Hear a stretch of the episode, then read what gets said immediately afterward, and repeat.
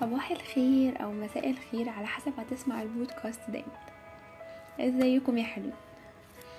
حسيت إني عاوزة أتكلم بس بصراحة مش عارفة أصيغ الموضوع بس أنا هتكلم. عارف لما بتكون عاوز حاجة قوي وقتها بيكون الصح اننا نعمل إيه؟ هل فعلا إننا نتمسك بيها ونستناها ممكن يخليها تتحقق؟ في الحقيقة ومن وجهة نظري بنسبة كبيرة أيوة. لما بنتمنى شيء وبنسعى وراه وبنتمسك بيه ونفضل نعافر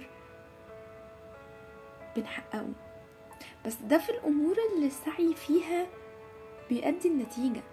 الأمور المكتسبة أو القابلة إن إحنا نقيسها. مش الأمور المعنوية خالص. إلا في حالة واحدة معنوية وهي الأمور اللي الحق فيها للإنسان طبيعي.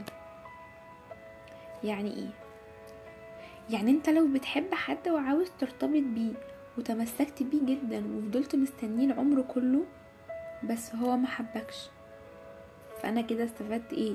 القاعدة هنا باظت. لأن المشاعر مش حق مكتسب ولا حق أصيل وطبيعي. وحتى لو اهتمين بيه جدا وقدرت تلفت انتباهه. ده حتى يا راجل لو كان هو كمان بيحبك جدا. المشاعر ممكن تتبدل وتتغير ومتقدرش تحافظ عليه. خد الكبيرة.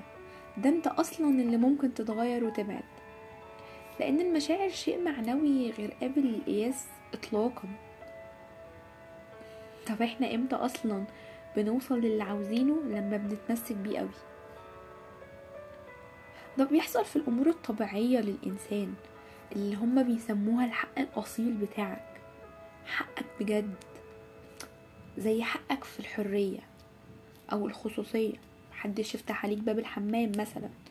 وحقك في عدم التنمر عليك. انت من حقك إن الناس ما تتنمرش عليك حتى لو هزار.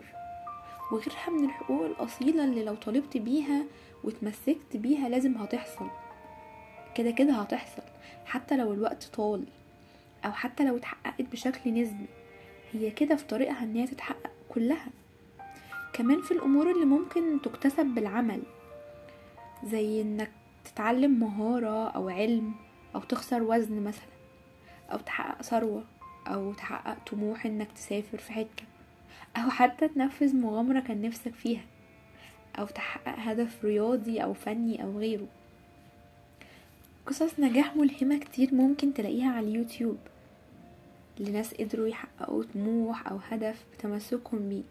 وكل القصص بتحكي عن إن لازم يكون عندك مقدار كبير قوي من الالتزام والتعب وإنك تعرف تتخلى عن بعض هوى النفس وأهمهم الكسل.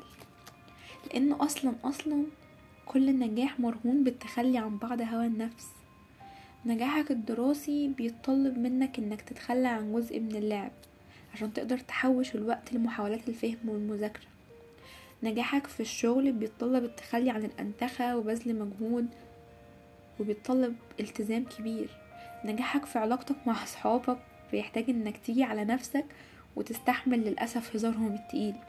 وتستحمل اختلاف وجهات نظركم وخناقاتكم. نجاحك في علاقة عاطفية بيحتاج طول الوقت إنك تتخلى عن جزء من أهواء العزوبية. وتبذل مجهود في سبيل إن العلاقة تنجح وتحس بالتزامك اتجاه الطرف التاني. نجاحك في الرياضة أو الفن أو أي شيء هو مرتبط بالتخلي عن جانب من الحاجات اللي بتحبها وإنك تقدر تبذل مجهود والتزام اتجاه حاجات تاني بتحبها أكتر. ونفسك تنجح فيها. حتى الجنة عشان تنجح تدخلها لازم نتنازل عن جزء من هوى النفس ونبذل مجهود جبار. لو حس...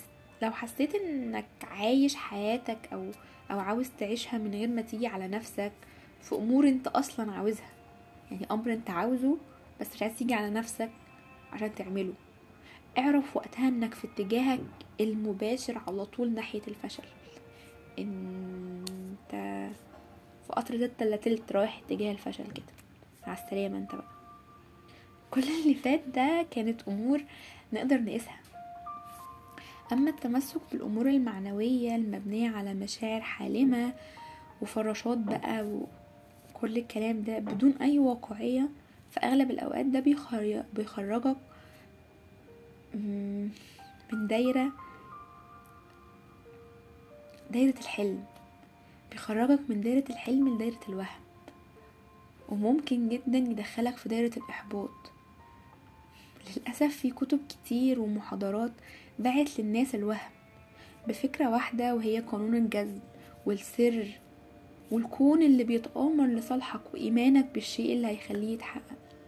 لدرجة إن البعض أسرف في الموضوع شوية ووصل إنه يزرع فكرة إنك ممكن تخف بدون علاج. وده هيحصل لو أنت بس آمنت إنك كويس وهتخف من المرض ده. أكيد الأمل والنفسية الإيجابية شيء مهم وشيء كويس واللي عارفني عارف إن أنا دايما أقول للناس يتفائلوا دايما الأمل أهم حاجة يا جماعة. بيع كل حاجة واشتري الأمل. وإن الحاجات دي فعلا هتخرجنا من أزمات كتير. لكن ما تنفعش لوحدها. لازم علينا إننا نحاول نكتشف بنفسنا الأمور نراجع نفسنا نفرق بين الوهم وبين الحلم. احلم بس ما تعيش في وهم. بين الأمور اللي قابلة للتحقيق بالتمسك والانتظار والأمور اللي ممكن تضيع لنا عمرنا في لحظات وإحنا بنتمناها. قاعدين نتمناها نتمناها لحد ما بقت لحظات كدابة. لأن وقتها إحنا هنقف محتارين نبعد ولا نكمل في الكدبة اللي إحنا بدأناها. ولما هنختار إن إحنا هنبعد هنحتاج إن إحنا نتعافى. وعلشان نتعافى من شيء لازم نوصل لمرحلة إن إحنا نكون هاديين. لما تيجي سيرة الحاجة دي أو الموقف أو الشخص هادين بمعنى إن الذكرى نفسها مش بتوترنا. مش شرط نكون مسامحين كليا ومش شرط نحس إنها ذكرى مش حزينة. أكيد لو فقدنا حد بنحبه ممكن لو افتكرناه نزعل. ولو كانت ذكرى مؤذية ممكن لما نفتكرها نفتكر نفس الأذى اللي حصل بالملي. بس مهم إنك تهدى إن ثورة النفس تهدى إن الانهيار يبقى هو كمان مجرد ذكرى. إنك لو افتكرت ما تتضايقش ولو حد هو اللي فكرك ما تحسش بنفس الألم أو الوجع ده. ما تساعدش الجرح إنه يتفتح تاني. يبقى الشيء زي عدمه. إنك تحس إن ما بقاش يفرق في حاجة بتفتكر زي لو ما افتكرتش. مفيش حاجة اتغيرت. لو لقيت ده يبقى أنت بدأت تتعافى. والأجمل إنك ما تفتكرش إنك تنسى. ودي مرحلة بتاخد وقت. لكن الأكيد إنها بتحصل. في النهاية أنا عاوز أقول إن السعي مطلوب لكن المطلوب أكتر إنك تختار اللي بتسعى علشانه. عشان ما تجيش في نص الطريق تكتشف إن إنه كان سراب وهترجع تعيد الطريق من الأول. ده إذا كان عندك طاقة إنك ترجع تلاقي الطريق. واصلا لو لقيت الطريق هل أنت عارف إن نهايته سراب ولا حقيقة؟ فالنصيحة الأهم إنك قبل ما تبدأ أي حاجة أنت بتحبها هواك هو اللي رماك عليها اتأكد إن هي قابلة للاستمرار. اتأكد إن في نقطة هتيجي عندها الحاجة دي وهتكمل مش هتيجي عند النقطة دي وتقف. طول ما الحاجة مكملة أنت تمام. والحاجة بتكمل مش من طرف واحد الحاجة بتكمل من طرفين. لو وديت هتاخد. ولو خدت لازم تدي.